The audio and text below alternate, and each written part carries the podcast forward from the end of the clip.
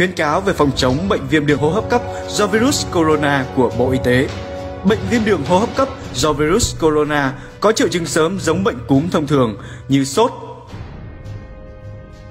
ho, khó thở. Bệnh lây truyền qua đường hô hấp do tiếp xúc với dịch tiết mũi họng của người mắc bệnh khi nói chuyện, ho hoặc hắt hơi. Bệnh tiến triển nặng sẽ dẫn đến viêm phổi, suy hô hấp nếu không điều trị kịp thời có thể dẫn đến tử vong. Hiện nay chưa có vaccine phòng bệnh và thuốc điều trị đặc hiệu.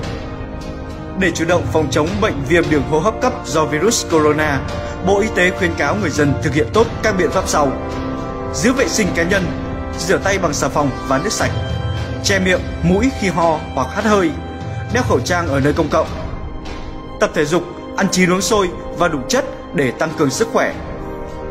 Thường xuyên lau chùi sàn nhà, tay vịn cầu thang, tay nắm cửa, vệ sinh các đồ vật bằng chất tẩy rửa, tăng cường lưu thông không khí trong phòng.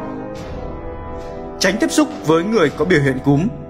Người có các triệu chứng nghi ngờ mắc bệnh không nên đi du lịch đến nơi đông người. Cần đến ngay cơ sở y tế khi có biểu hiện sốt, ho, khó thở. Bộ Y tế, Trung tâm Truyền thông Giáo dục Sức khỏe Trung ương